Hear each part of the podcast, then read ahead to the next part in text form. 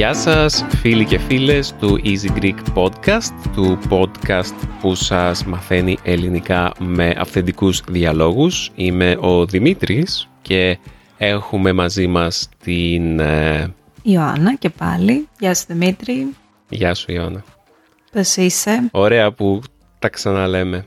Στο, είμαι στο παταράκι μου, ωραία και καλά, στην Κίμολο, που είναι ωραίο γιατί έχει ένα στρώμα έτσι και προσφέρει άπλετη ηχομόνωση. Δεν χρειάζεται να κρύβουμε σε ντουλάπες. Τέλεια. Πώς κυλάνε οι διακοπές; Ε, είμαστε ήδη στη μέση των διακοπών και είναι στενάχωρο ότι θα τελειώσουν σύντομα, αλλά να σου πω την αλήθεια, έχω όρεξη κιόλας να ξαναξεκινήσω τα πράγματα στην Αθήνα. Δηλαδή, είμαι ήδη εδώ στο νησί πάνω από ένα μήνα, είμαι σχεδόν πόσο, 40 μέρες Μμ.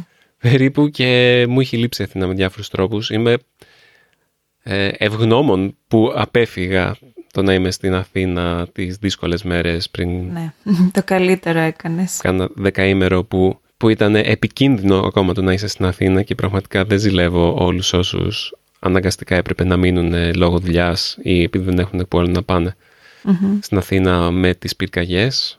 Εδώ χτες είχαμε μια πυρκαγιά ακόμα και στην Κίμολο, το φαντάζεσαι. Wow. Ναι, ήμασταν στο χωριό χτες και ξαφνικά βλέπουμε γύρω-γύρω κόσμο να λέει «Ωχ, φωτιά!»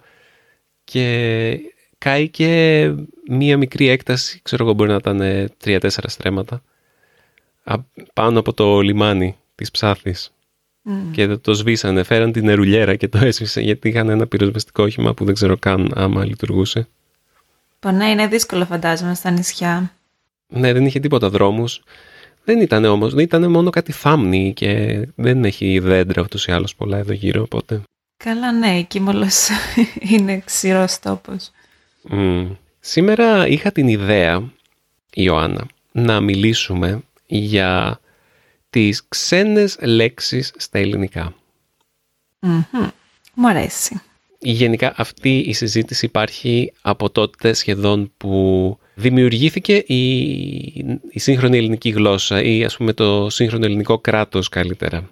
Από τότε που υπάρχει η σύγχρονη Ελλάδα υπάρχει και η συζήτηση σχετικά με το πόσο καθαρή πρέπει να μείνει η ελληνική γλώσσα. Το κάποτε το βλέπαμε με την καθαρεύουσα και την δημιουργία της καθαρεύουσας για να είναι τα ελληνικά πιο πολύ σαν τα αρχαία ελληνικά. Πλέον ε, αυτό μεταφράζεται στις μέρες μας ως εμ, η προσπάθεια να παραμείνει η ελληνική γλώσσα καθαρή από δάνεια.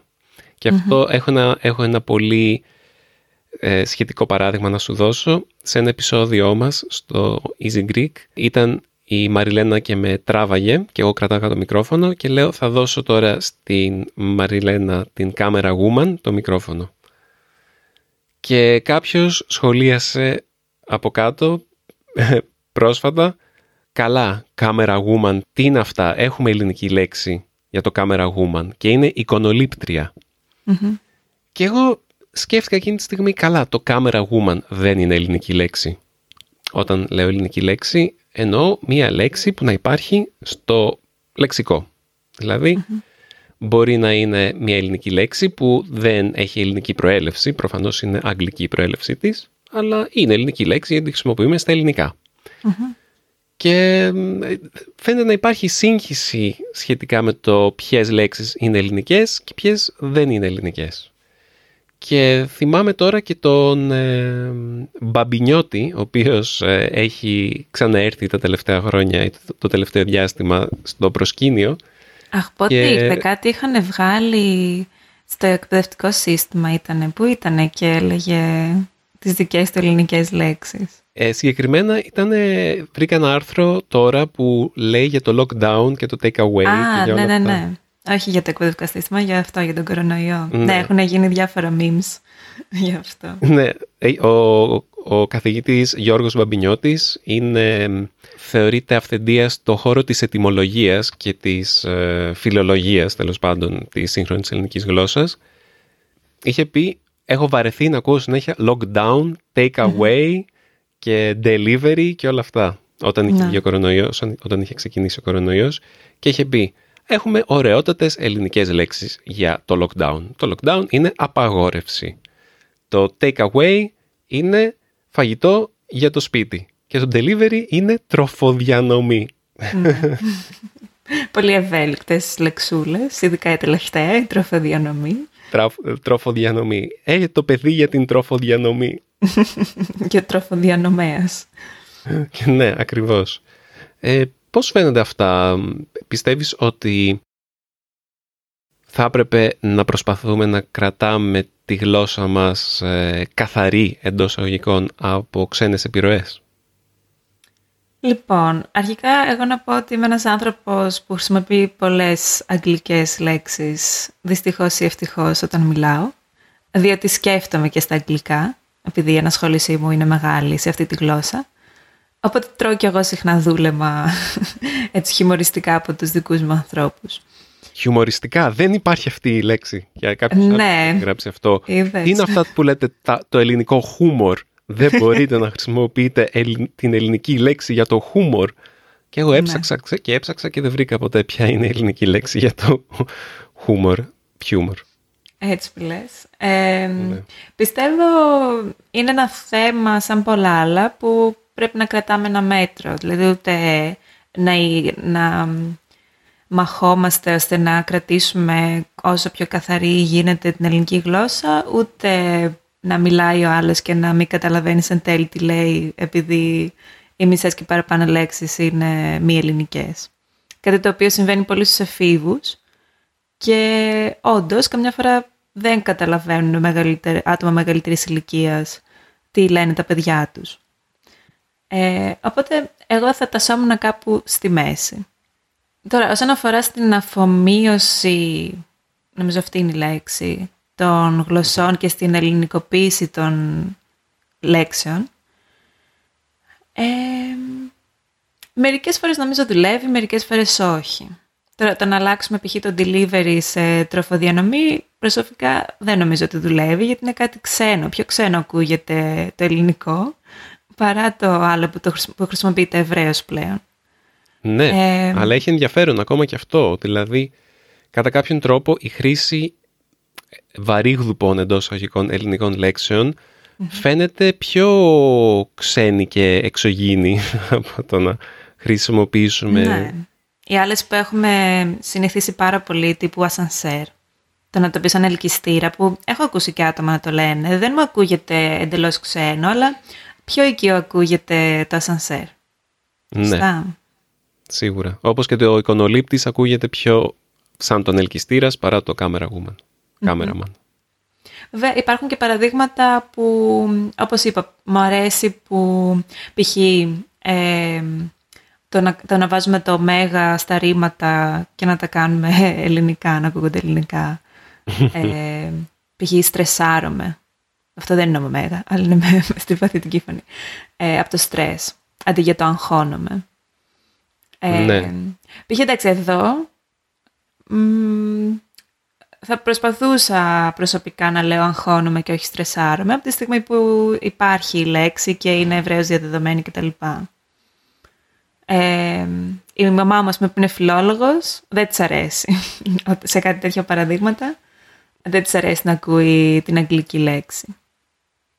Και το καταλαβαίνω σε ένα σημείο. Αλλά σε αυτές τις περιπτώσεις, όχι στις περιπτώσεις που υπάρχουν πάρα πολλές λέξεις πλέον τύπου καρμπυρατέρα, σανσέρ, δεν ξέρω εγώ τι, ε, που, έχουν, που χρησιμοποιούνται πάρα πολύ από όλους.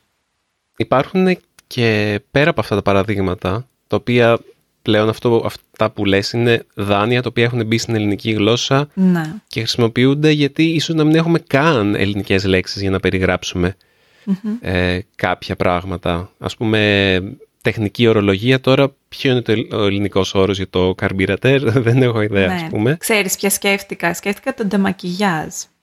Που φαντάζομαι μπορείς να το πεις αφαίρεση μακιγιάζ, αλλά κανείς δεν το λέει. Το μακιγιάζ από μόνο του, πώς λέγεται; Και το μακιγιάζ, ναι. Αφαίρεση. Ε, Βαψίματος. Ναι, ναι και στην, ε, στα καλλιτικά υπάρχουν πάρα πολλά δάνεια. Βασικά, εγώ σκεφτόμουν το εξής, ότι υπάρχουν διάφορα επίπεδα αυτό που έλεγα και πριν, ότι Υπάρχει όπως λες το στρεσάρομαι αντί για το αγχώνομαι που είναι μια ελληνοποίηση ξένων λέξεων. Ε, σε αυτό το επίπεδο θα έλεγα και κάποιες ε, απευθείας μεταφράσεις αγγλικών φράσεων ή ιδιωματισμών. Νομίζω στα ελληνικά πλέον υπάρχει, λέμε συχνά το στο τέλος της ημέρας, έτσι δεν είναι; Ναι, και εγώ αυτό σκέφτηκα τώρα. Κάτι το οποίο είναι μια απευθείας μετάφραση το at the end of the day. Που σου έχω πει δύο-τρεις φορές. Θυμάμαι που σου είχα πει για το θα πάρω φωτογραφία από το take a photo. Ναι. Ότι εγώ δεν το έχω ξανακούσει και μου χτύπησε περίεργα. Ναι. Αντίστοιχο είναι και το μου έχουν κάνει μια παρατήρηση γιατί λέω στο Easy Greek μερικές φορές γίνοντας μέλος στο Patreon. Το οποίο είναι σαν μετάφραση του Becoming a Member on Patreon. Στα ελληνικά δεν είναι δόκιμο να πεις γίνοντας και να, με αυτόν τον τρόπο να, να αναπαραστήσεις αυτή την μορφή στα αγγλικά. Δεν μπορείς να το πεις. Θα έλεγες με το να γίνεται μέλη μας στο Patreon. Είναι το σωστο Ε, αλλά οπότε υπάρχουν αυτές οι κάπως πιο αόρατες επιρροές των αγγλικών στη γλώσσα μας, πέρα από τα, ε, τις ξεκάθαρες λέξεις που χρησιμοποιούμε συνέχεια στα, στα ελληνικά που ακούμε τους νέους να χρησιμοποιούν συνέχεια. Τώρα δεν μου έρχεται και τίποτα να σου πω την αλήθεια, αλλά κάποιοι νέοι απλά μιλάνε ξεκάθαρα μόνο αγγλικά, με λίγα ελληνικά. Ε, ναι, είναι, τώρα δεν είναι πολύ μοντέρνο αυτά που θα πω και πρόσφατα, αλλά τύπου το γιόλο, το true που είπα πριν, κάτι ναι. τέτοιες αντιδράσεις μονολεκτικές. Bro. Ναι, bro. Bro, ε, τι λέει ρε bro. Είμαστε ε, πολύ boomers, ορίστε. Τσιλάρω, τίποτα τέτοια. Ήθελα να κάπως να δείξω αυτή τη διαφορά μεταξύ του νέου κύματος που δεν σταματάει ποτέ βέβαια, το, τα κύματα δεν σταματάνε ποτέ, αλλά κάποια στιγμή οι λέξεις που έρχονται στην, σε μια γλώσσα από μια άλλη γλώσσα γίνονται τόσο φυσικές που είναι αδύνατον οι νέοι ομιλητές πλέον να ξεχωρίσουν ότι κάποτε δεν ήταν μέρος της γλώσσας. Και πάνω σε αυτό ήθελα να, να σας διαβάσω κάτι το οποίο είχα βρει σε μια γλωσσολογική ομάδα στο facebook, το οποίο το, αυτό το καταδεικνύει πάρα πολύ με πάρα πολύ αστείο τρόπο. Είναι ένα κείμενο χιουμοριστικό το οποίο είναι γεμάτο με γλωσσικά δάνεια στα ελληνικά που όμως είναι όλες λέξεις που χρησιμοποιούμε καθημερινά. Και δεν σκεφτόμαστε ότι δεν είναι ελληνικές λέξεις γιατί είναι τόσο, όπως είπες και εσύ, αφομοιωμένες, τόσο καλά αφομοιωμένες ε, στη γλώσσα πια. Μιλώ ελληνικά. Φόρεσα κάλτσες, παπούτσια, φόρμες, μπουφάν αφού έκανα μπάνιο. Πήρα από το ντουλάπι της κουζίνας τον καφέ και ήπια δυο τζούρες. Σερφάρισα λίγο στο λάπτοπ και μετά σκούπισα μοκέτα και έκανα φασίνα στο παρκέ. Άνοιξα την πόρτα και έκανα και τις σκάλες. Πήγα στον μανάβι και πήρα ντομάτες, πατάτες και στο χασάπι μπριζόλες και κύμα. Από τα κορναρίσματα και τη φασαρία τα πήρα στο φουλ γύρισα στο μαγαζί και σκούπισα το μπαρ και τα μπουκάλια, τα κάδρα και τα σποτάκια. Δυο τα κίμια κουβέντιαζαν ενώ έξω πλάκωσαν οχτώ μποφόρ και σήκωσαν τη τέντα. Σενιάρισα καρέκλες ρεσό τα σάκια και με άζαξ έκανα τα τζάμια. Φουριόζα μπήκε η γκόμενα του ενός από τα λάνια και τον μπινελίκωσε επειδή είναι μπεκρής. Έγινε σαματάς και τζερτζελές. Του έσκησε την μπλούζα και αυτός της χάλασε το φερμουάρ από το παντελόνι. Αυτή του έριξε και μερικές ομπρελιές, τελικά καλμάρισαν και ήπιαν μπύρες. Μετά ήρθε ένας μάστορας και ένας ντεκορατέρ με ένα πλάνο αλλαγής στο design του μαγαζιού, αλλά τελικά μπλοκάρισα το project αφού ήταν μεγάλο το budget. Ο μάστορας μου έκανε κάτι ζάντζες, δεν ξέρω τι είναι αυτό, αλλά τον του μπέκιασα και του είπα να αμπαλάρει πάλι τα κατσαβίδια, τις τανάλιες, τις πέντσες, τα σκεπάρνια και τα ρέστα – το μεσημέρι χλαπάκια σαν ντολμαδάκια. Sorry. Το μεσημέρι χλαπάκια σαν ντολμαδάκια και ρούφηξε ένα ντενεκέ τσίπουρο. Μετά έκανα ζάπινγκ στα κανάλια στον καναπέ και αφού μπούχτισα την έπεσα στο τιβάνι με μια κουβέρτα. Τον πήρα λίγο και αφού τεντώθηκα πήγα στο μπάνιο και έκανα ντους, σκουπίστηκα με την πετσέτα, έβαλα κρέμες και κολόνιες, φόρεσα κουστούμι, γραβάτα γυλαίκο και χρυσά μάνι και τόκουμπα. Τράβηξα την κουρτίνα και βγήκα στο μπαλκόνι. Ακούμπησα στα κάγκελα και πρόσεξα δύο τσούπρες με δύο μάγκες κάτω στο σοκάκι που σου λατσάρανε στο καλντερίμι. Πήγα στο ραντεβού στρεσαρισμένος με καθυστέρηση και μετά στο σινεμά. Το νέο μου φλερτ είχε στυλ και χιούμορ, με ωραίες ατάκες και φινέτσα.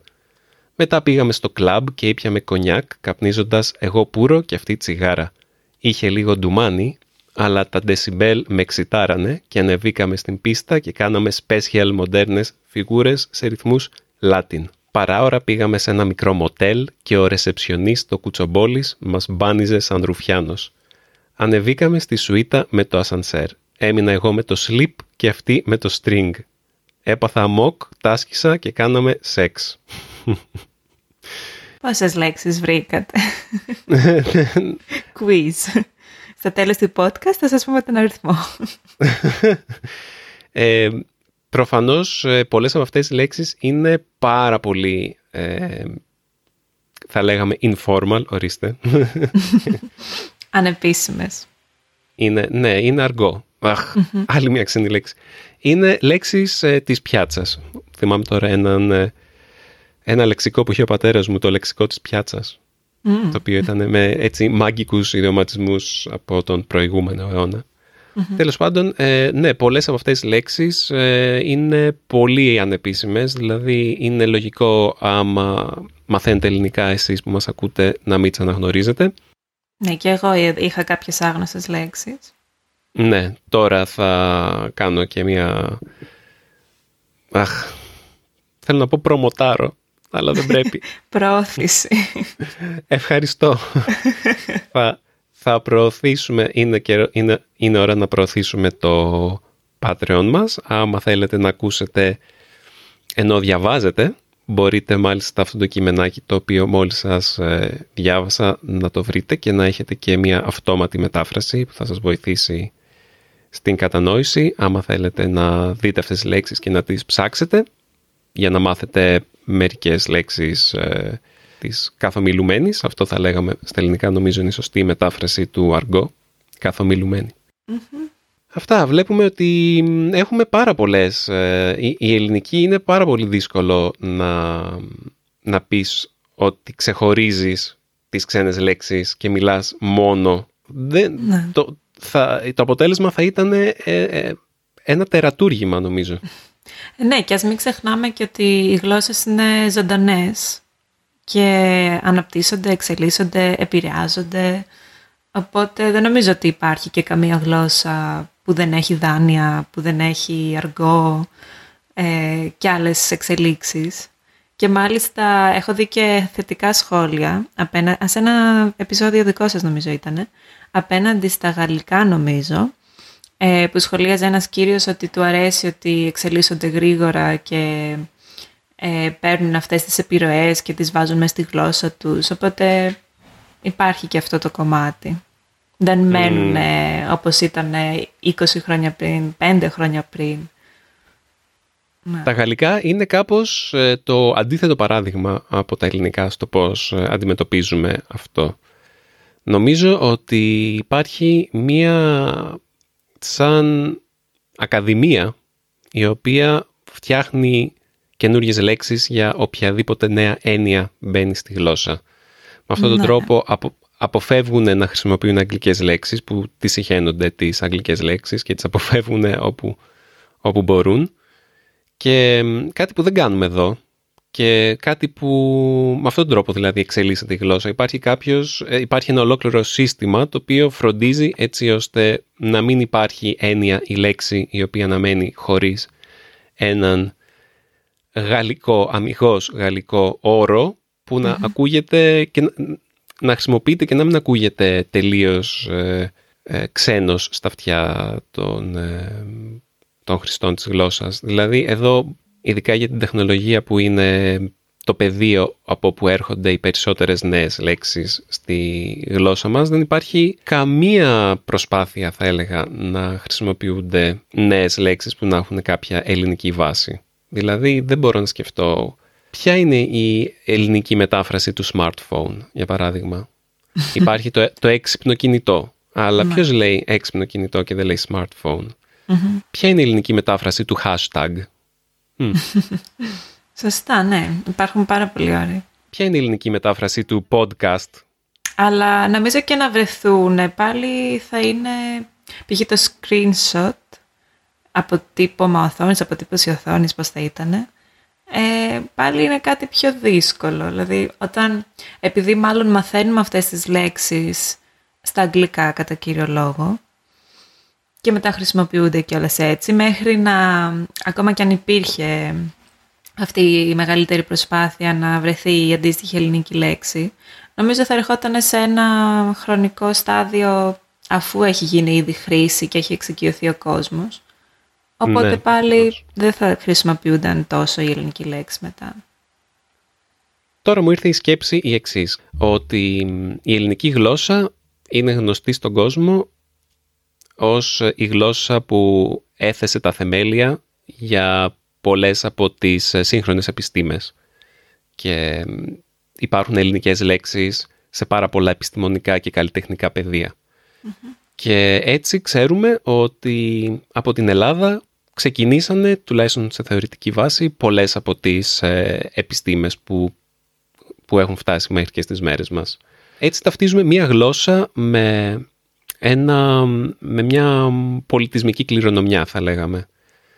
Είναι δύσκολο να μεταφραστούν πολλές λέξεις οι οποίες ξεκινάνε από μία παράδοση και θα έλεγα ότι είναι χαρακτηριστικό ότι πολλές από τις λέξεις που χρησιμοποιούμε και παίρνουμε από τα αγγλικά έχουν να κάνουν με το ίντερνετ που είναι μ, κατά βάση πλέον κάτι το αμερικάνικο, κάτι το ναι. δυτικό. Δηλαδή στο μέλλον θα, αυτές οι λέξεις θα, θα είναι ταυτισμένες με τον αμερικάνικο πολιτισμό, το ίντερνετ. Δηλαδή αυτή, αυτή πώς τα αρχαία ελληνικά είναι ταυτισμένα με τις επιστήμες ακόμα και 2.500 χρόνια μετά. Ε, τα αγγλικά θα είναι ταυτισμένα ε, με τον τρόπο που έχουν φτάσει σε όλο τον κόσμο, σε όλες τις γλώσσες και έχουν ταυτιστεί με τη μαζική επικοινωνία, ε, στο μέλλον θα σκέφτονται «Α, ίντερνετ ίσον αγγλικά ίσον το ένα το άλλο». Και δεν θα υπάρχει αυτή η προσπάθεια μετάφρασης γιατί όλοι θα ξέρουν για τι πράγμα σε τι πράγμα αναφέρονται αυτές οι λέξεις. Οπότε ίσως και το να προσπαθούμε να κρατήσουμε τις γλώσσες καθαρές πάει αντίθετα στο πώς λειτουργεί ο ανθρώπινος πολιτισμός τελικά. Ναι. Νόμιζα αλλού θα το πας, ότι όσο περήφανοι είμαστε και μας αρέσει που η ελληνική έχει δώσει τόσες λέξεις σε άλλες γλώσσες, ε, στο αντίστροφο ε, μέτρο ε, βρισκόμαστε όταν άλλες γλώσσες δίνουν σε εμάς στοιχεία και λέξεις. Οπότε από τη μια δεχόμαστε ότι η ελληνική μπορεί να επηρεάσει και να παίξει σημαντικό ρόλο σε άλλες γλώσσες, αλλά δεν δεχόμαστε το αντίστροφο ότι εμείς μπορούμε να επηρεαστούμε στη γλώσσα μας. Το οποίο είναι πολύ ενδιαφέρον. Αυτό ακριβώς ήθελα να πω, αλλά εσύ νομίζω το είπες... Πιο λεξιλογικά, πιο γλωσσικά. Ναι, και πιο απλά. νομίζω ότι εγώ το έμπλεξα λίγο παραπάνω. Εντάξει, εσύ έβαλες και τον πολιτισμό μέσα, που όντως, αν ας πούμε, η Ελλάδα δεν έχει εξέλιξη σε θέματα περί τεχνολογίας και διαδικτύου, προφανώς δεν θα βγάλει και τις ανάλογες λέξεις, γιατί οι λέξεις μέσα από τη ζωή και από την ανάγκη προέρχονται και εμφανίζονται. Mm. Οπότε είναι ναι. πολύ λογικό και είναι και λογικό να χρησιμοποιούμε τις ευρέως γνωστές λέξεις από τις χώρες όπου εμφανίζονται. Και όπως τα ελληνικά διαδόθηκαν ε, μέσω των λατινικών σε όλο τον δυτικό κόσμο στην Ευρώπη και μετά σε όλο τον κόσμο, νομίζω μέσω του ίντερνετ τα αγγλικά θα επηρεάσουν ε, όλες τις γλώσσες του κόσμου και θα δημιουργήσουν νέες γλώσσες. Δηλαδή μπορεί να στο μέλλον θα δούμε τα ελληνικά μπορεί να είναι ένα κράμα αγγλικών και ελληνικών ή τα γερμανικά μπορεί να είναι ένα κράμα αγγλικών και γερμανικών ή θα δημιουργηθούν τέτοιες γλώσσες που πάντα θα έχουν μια βάση στα αγγλικά πως τα γαλλικά, τα ισπανικά, τα ιταλικά, τα ρουμάνικα, ακόμα και τα αγγλικά όλα έχουν, όλες αυτές οι γλώσσες έχουν βάσεις στα λατινικά. Κάτι τέτοιο πιστεύω θα δούμε εκατοντάδες χρόνια από τώρα.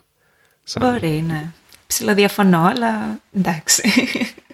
Ναι, για πες. Ε, γρήγορα θα προσπαθήσω να το πω. Νομίζω ότι κάποια πράγματα έρχονται και φεύγουν κιόλας. Ε, και δεν είναι, αν το κατάλαβα καλά, δεν είναι ότι εν τέλει, δεν είναι ότι εν τέλει η ελληνική γλώσσα θα, θα έχει αυτό που είπες, σαν ένα κράμα αγγλικών και ελληνικών, σίγουρα θα έχει επιρροές και θα συνεχίσει να έχει από πολλές γλώσσες. Απλώς αναφέρομαι τα αγγλικά επειδή ίσως είναι η μεγαλύτερη επιρροή για την σύγχρονη εποχή, όχι μέχρι τώρα. Οπότε ναι, νομίζω ότι θα παραμείνει, δηλαδή δεν είναι τόσο μεγάλη αλλαγή όσο πιστεύουμε και υπάρχει μετά και ο φόβος ότι α, θα χάσουμε τη γλώσσα μας και οι μισές λέξεις θα είναι από άλλες γλώσσες κτλ. Δύσκολα, όχι δύσκολα, εύκολα αλλάζει η γλώσσα, αλλά σε μικρό κομμάτι της εν τέλει. Απλώς το βλέπουμε πάρα πολύ στην καθημερινή χρήση. Α, ναι, και σκέψου ότι μιλάμε τώρα για βάθος χρόνου, έτσι. Δηλαδή, αυτές οι αλλαγές παίρνουν πάντα ε, αιώνες. Ε, ναι, όπως και με τα τουρκικά και αραβικά που έχουμε πάρα πολλές λέξεις πλέον που δεν ξέρουμε καν μερικοί ότι προέρχονται, π.χ. το καρπούζι. Λίγοι ξέρουν ότι είναι από, το, από τα τουρκικά. Μπορεί να το θεωρούν ελληνική 100%. Βέρα ελληνική. Που το βέρα δεν είναι ελληνική λέξη. Ωραία. Ε, καλά τα πάμε. Μ' άρεσε πώς τα είπαμε. Ε, θα μπορούσαμε να μιλάμε πολύ ωραία για αυτό το θέμα, γιατί μας ενδιαφέρει και τους δύο νομίζω. Ναι, Αλλά δεν ξέρω αν εσείς που μας ακούτε θα θέλετε να μας ακούτε για ώρες. Οπότε, ε, ευχαριστούμε που μας ακούσατε. Μην ξεχνάτε ότι μπορείτε να μας στείλετε email στο podcast papaki easypavlagreek.org ή ένα σχόλιο στο easygreek.fm Πείτε μας ε, πώς σας φαίνονται τα ελληνικά; Χρησιμοποιούμε πολλές λέξεις από άλλες γλώσσες και δεν το καταλαβαίνουμε. Εσείς γνωρίζοντας άλλες γλώσσες βρίσκετε ότι μπορείτε να ελιχθείτε στα ελληνικά μ, χρησιμοποιώντας τις γλώσσες σας.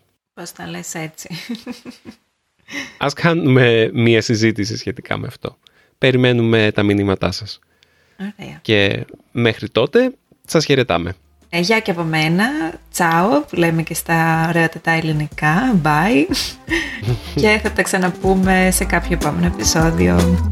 Τα λέμε. Τσάγια.